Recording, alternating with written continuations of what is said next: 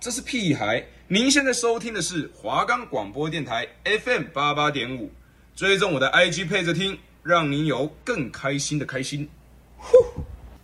大家好，欢迎收听电玩 X-Ray。我们的节目主要是介绍以及分享游戏的剧情以及玩法，让忙碌的人也可以知道游戏的剧情是什么，并且可以推荐给大家。不用担心喜欢的游戏没有时间了解。收听我的频道，让你更快速的获得游戏资讯。我们的节目可以在 First Story、Spotify、Apple Podcasts、Google Podcasts、Pocket Casts、SoundPlayer 还有 KK Bus 等平台上收听。搜寻华冈电台就可以听到我们的节目喽。OK，那欢迎来到我们的电玩 X-Ray 第六集。那我们这学期的电玩 X-Ray 节目呢，其实也快要迈入尾声了。前面几集的话，我推荐的一些游戏，可能都是一些比较流行啊，或者是时下。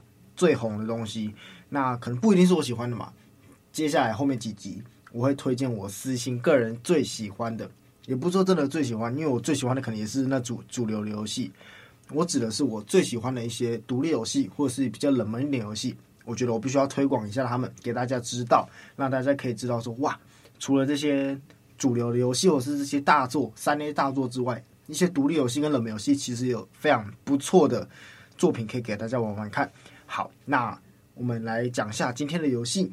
这个游戏叫做《恐怖之歌》，那它是一个恐怖游戏嘛？呃，我记得我这个频道好像没有推很多恐怖游戏。那那我们后面可能，如果大家喜欢的话，我可以多找一些恐怖游戏来讲解一下。《恐怖之歌》呢，这个游戏非常的特殊，非常的不一样。多么不一样呢？我们等下接着听我的节目，让我讲给你听。在讲解这个游戏之前呢，我们需要先讲一下前情提要。OK，那我们开始。在一个平凡的星期五，游戏的主角丹尼尔刚刚从出版社下班，回到家中，电话突然响起来了。原来是自己的主管打过来，主管给了主角一个任务：有一个出版社签约的作家塞巴斯蒂安，突然就没了音讯，马上就要截稿了，怎么会突然发生这种事情？于是主管叫我们马上去他家看一看，到底发生什么事情了。原本还想说可以休息一下的我们，无奈只好驱车前往他家。到了位于郊区的作家家中时，我们发现他的大门是半开的，没有关起来。我们推开大门，发现里面空无一人，房间内弥漫着一股诡异的气息。突然间，我们听到了一个诡异的音乐从房间传来，跟着音声音的寻找，我发现了一扇很奇怪的门。门的四周爬满了黑色的物质，音乐就是从门后传来的。为了完成主管给我们的任务，我们只好带着好奇心和恐惧打开那扇门。硬着头皮进入看看是否能找到作家。接着时间就到了三天后，主角丹尼尔的妻子索菲发现怎么哎，丈夫突然联络不上了，于是跑到她的工作地点出版社问问看有没有人知道丈夫跑去哪里了。打听到丹尼尔失踪前来到作家家中，于是妻子就只身前往寻找丈夫。恐怖之歌的故事也就此展开。OK，那我们讲了前情提要，是不是有点 feel 啦？对，那其实这个剧情还是蛮悬疑的，就是有点吊人胃口胃口的感觉。好，OK，那我们接着讲一下这个游戏的背景资料。OK，《恐怖之歌》呢，它是一款第三人称的恐怖游戏，是在众多的有恐怖游戏中，无论是玩法还是吓人的桥段，或者是剧情都非常有料的游戏，这是我私心的推荐。游戏的视角是采用一个非常特殊，是监视器的视角。呃，顾名思义，监视器嘛，它就是在墙上、墙角。然后它会跟着玩家的移动去左右摆动，就真的是监视器的视角。我们需要控制角色去寻找真相、寻找线索，来了解故事的剧情还有发展。刚刚有说到，我觉得吓人的桥段是非常有料的，因为这个游戏吓人并不是简单的粗暴的，像声音很大啊，或者是 jump scare，而是利用非常高级的方式。例如，我们可以找到一张拍立得，一开始我们看起来哎非常正常嘛，这是一个人的照片。但是我们翻到背面之后，就可以发现上面写着大大的几个字：“不要看这张照片。”接下来我们把照片转回来之后，就会发现是一个大大的鬼脸。很多恐怖游戏吓人都是利用强烈刺激的手段，那动不动就是把你的耳膜震爆，或者是一张大脸直接撞的荧幕，把你吓到尿出来之类的，对不对？那其实这个游戏不一样，它大部分吓人的桥段都是有细细节的，它细节细到说不定它有吓你。可是你走得太快，你在赶进度，你反而没有看到。音效也是比较小声，就是它不会让你耳膜耳朵爆炸这样。那有好有坏啦。其实我觉得坏的地方就是，如果你真的没有注意到这东西，那你就哎少了一个游戏体验。那好的地方就是，如果你真的不小心注意到这个细节，你反而会觉得哎毛骨悚然，也会带来非常强烈的恐惧感。因为个人觉得，呃，恐怖恐怖的感觉是恐惧嘛，他的恐惧不是突然的吓你，而是让整个氛围感强烈到你的心里很恐惧。这才是真正会让玩家就是晚上可能不敢自己走回家，或者是上厕所一定要去开灯。那这也是我非常欣赏这游戏的一点。这游戏除了一些固定的设定以外，有不少的下桥段都是随机的哦。我们在探索世界的时候，会一受到一个异世界的干扰，以及来自深渊的怪物攻击。玩这个游戏最需要具备的就是害怕，归起来。你玩这个游戏越归越好，越胆小越好。因为每一扇门后面都是致命的危机，所以接下来要讲这个就是游戏非常大的特点。游戏有一个设定叫做聆听，在打开每一扇门之前，你最好戴上耳机，好好的听听看门后面有没有什么声音啊，或者是什么动静。如果你超勇的一直狂开猛开，那你就要小心了。这个游戏完美的教育了玩家什么叫做不要手贱。游戏中有非常多的互动元素，可以借互动去获得更多的道具，但是玩家需要根据。那个环境啊，你看看，诶，有没有怪怪的？或是你觉得，嗯，现在的氛围怪怪的哦，你要去看一些细节，来推定说你现在去跟这个东西互动是安不安全的。有许多元素，或者元素是你碰到就一定会死的。如果你没有想清楚，就直接拿，或者直接去碰它，那你就会当场暴毙的蹦。那我们继续探索，我们可以获得一张建筑蓝图。非常酷的是，如果你没有看过这张建筑蓝图上标记的位置。随随便便的就翻出去窗户，那你会直接摔死。在浴室内也有一个浴缸，里面的水非常的浑浊。如果我们去互动，就会直接被拖去深渊，游戏就没了。游戏还会随机触发非常多的恐怖事件。第一种是门后面的怪物会试图想要冲出来啊，那这时候你就要马上去把门挡住。如果你失败了，就会马上死亡。第二个就是你整个场景会开始腐化，此时我们就要赶快躲到诶，可能衣柜啊，还是柜子里面。而且我们必须要控制自己的心跳，来对抗黑暗啊，对我们心理状况的影响。我们必须要随时的保持警戒，养成好习惯，就是随时看哪里可以躲。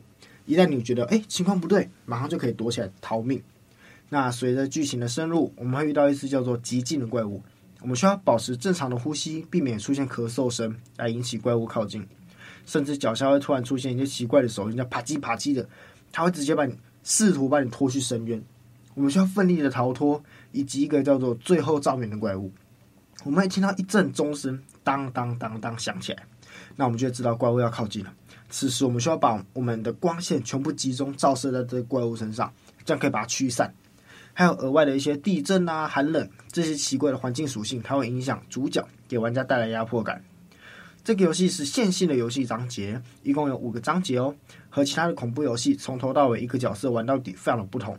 这个游戏可是拥有十三个不同可以操作的角色，每一个章节会提供大概四到五个不同可以不同的可以操纵的游戏角色，这样子，四个不同的角色在玩同一个章节的时候，调查物品也会有不同的感觉，或者是不同的情况啊。例如第一个角色，你去看到一幅画，他可能只会觉得，嗯，看起来很沮丧，看起来很灰暗啊之类的。那另外一个角色可能比较对画有研究了，他就可以看出更多的细节或者讯息。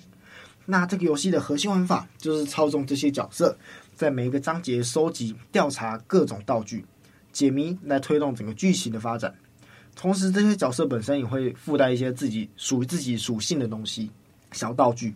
例如，在游戏中，我们可以利用道具产生一定的帮助，像警察的手枪啊，我们在可能怪物冲过来的时候，我们可以拔枪自保，就棒，直接把它崩掉。那所费的蜡烛，它可以点燃，放在经过的地方。这样子就可以降低这个区域发生诡异的现象，就是怪物可能突然冲出来的几率。角色有自己不同的属性，例如有些角色速度非常的快，他移动速度超快，跑超快，遇到一些恐怖的事情，他就可以哇，照干他不会。那奔跑的时候也会发出很大的声音，所以其实你在奔跑的时候也会更大几率的发，就是被怪物发现。那像一些男性的角色啊，力量比较高，遇到一些怪物要破门的时候，我们就可以哦，非常容易挡住。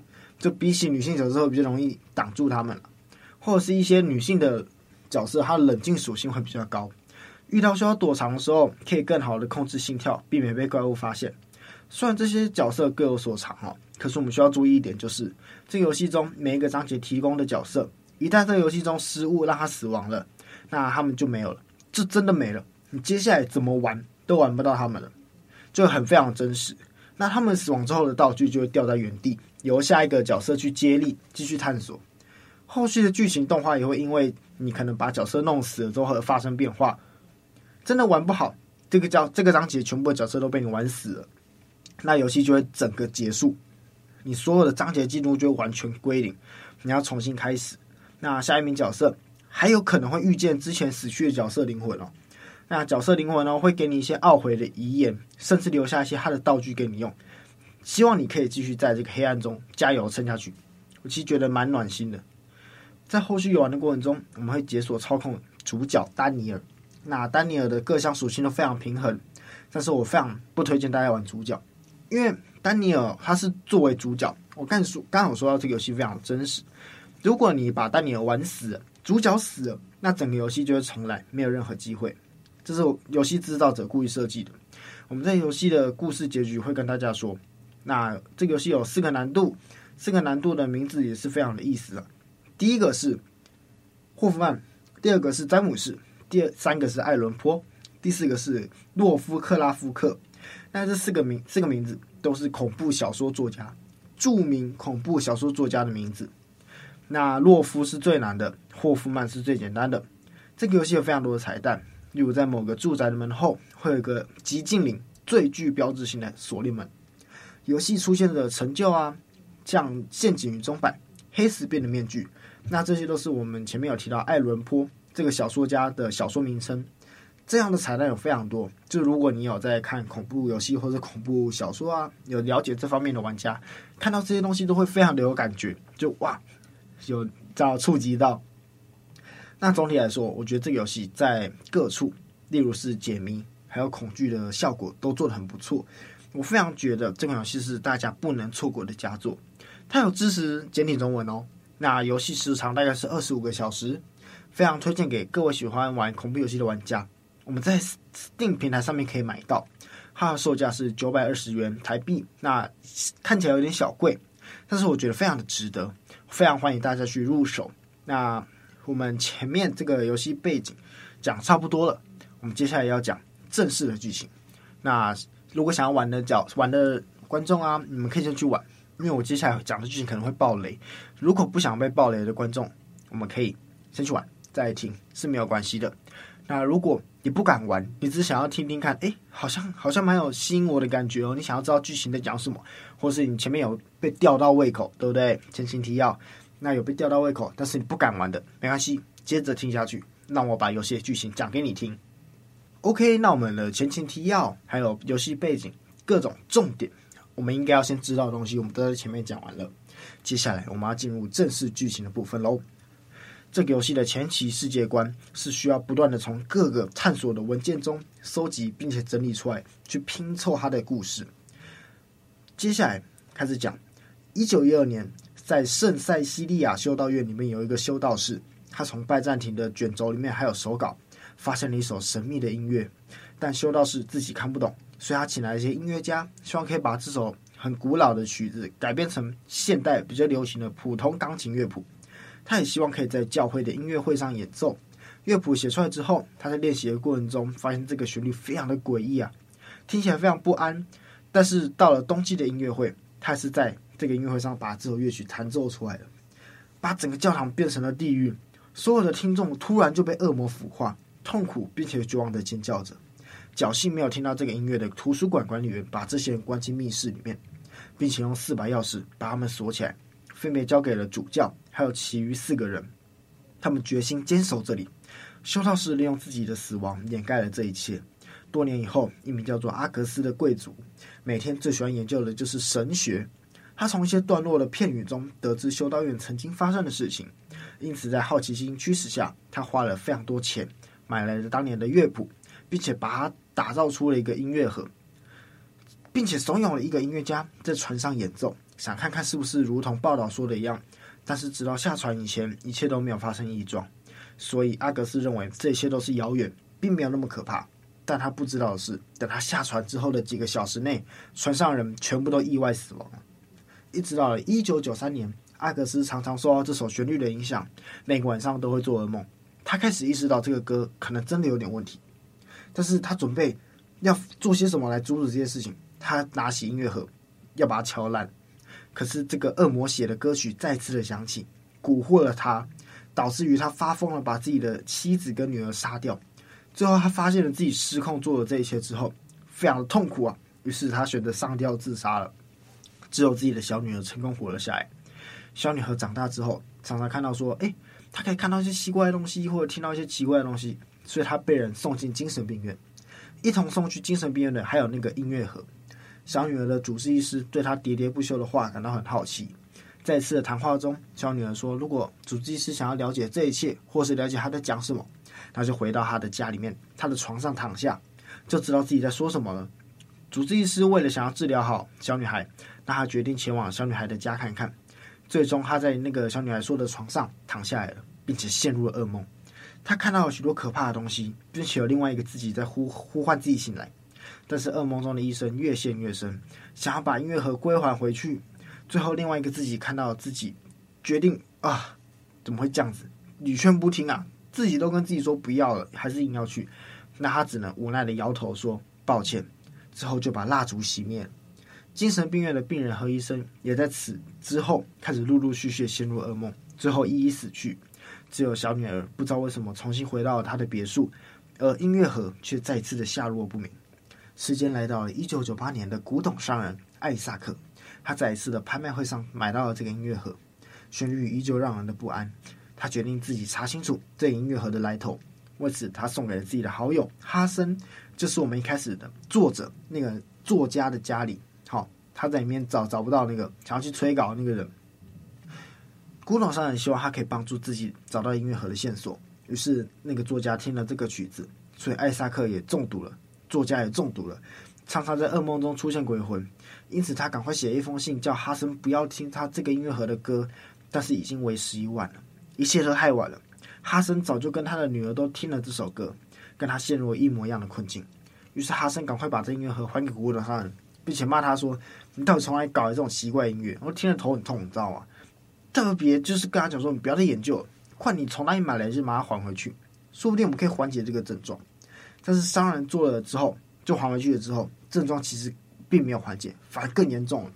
哈森也逼不得已的开始寻找线索，查询到了这个音乐盒的来源，就是在大学一个大学中，他找到了当初制造这个音乐盒贵族阿格斯写的书，他写。记载这一切，还有在曾经在修道院听到音乐会的故事，并且打造了这个音乐盒的故事，就全部都写上去了。哈森认为这一切看起来并不是什么巧合，所有的因果都是在修道院发生，说不定到了那边就可以恢复一切，找到方法。于是他开车到了修道院，路途上他一直觉得自己背后好像有东西跟着自己。在修道院中，他发现了一个文稿，上面记载的修道院的诡异仪式。但是还没有想清楚，就有一个怪物朝他冲过来。哈森快速的躲进密室中，锁上门，希望怪物不会敲门或者是破门进来。当他走进去一个房间，他发现里面有一盏亮着的灯。他明白，只有举行这个仪式，才能真正的了解它的含义。反复的开关灯之后，灯光就再也没有亮起了。就这个样，就这样，小说就不见，小说家不见了。我们回到了故事的开头，丹尼尔去到他家找他。结果也不小心的进入了异世界，而小说家哈森的妻女也成为了他在家中遇到的冤魂。时间回到一九九八年的九月二十八日，这一天，苏索菲就是那个丹尼尔的老婆，他来到小说家，想找丹尼尔。从客厅出来，我们发现好像有东西在门后。索菲有点害怕，因为门后的东西突然变得暴躁，非常多枯萎的手从门后传出来。苏菲拼尽全力的把门给关上。休息一下之后，他发现这事情并不简单，并不单纯。他开始一步一步的找寻线索，烧掉了家中诅咒的物品之后，他找到了那扇诡异的门，并且把困在里面许久的丹尼尔救出来，送往医院。丹尼尔虽然活了下来，但是他听到了那首歌，所以也不断的陷入噩梦之中。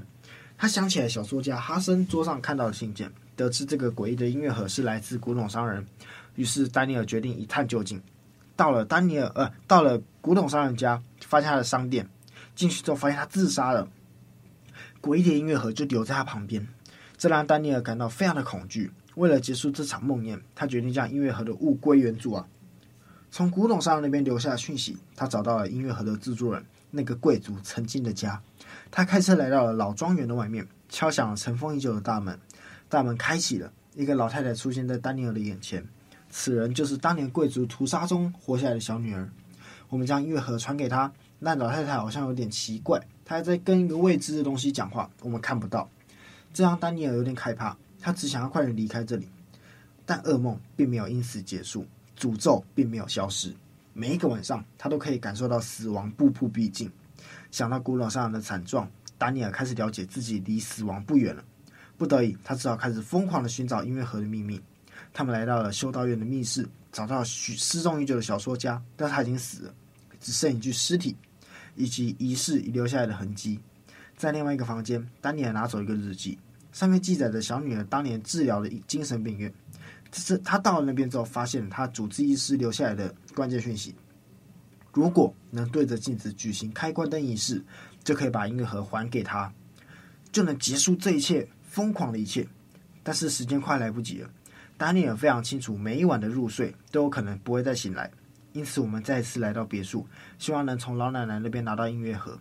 刚进门就看到一幅画，作者是丹尼尔的前妻，作画时间刚好是解救他的那一天，这让丹尼尔感到非常的不可思议。问了老太太音乐盒的下落跑到哪里了，来到音乐盒摆放的梳妆台前，旁边还有一盏灯，仪式最具最必要的道具就已经如同是安排好一样，摆摆放整齐。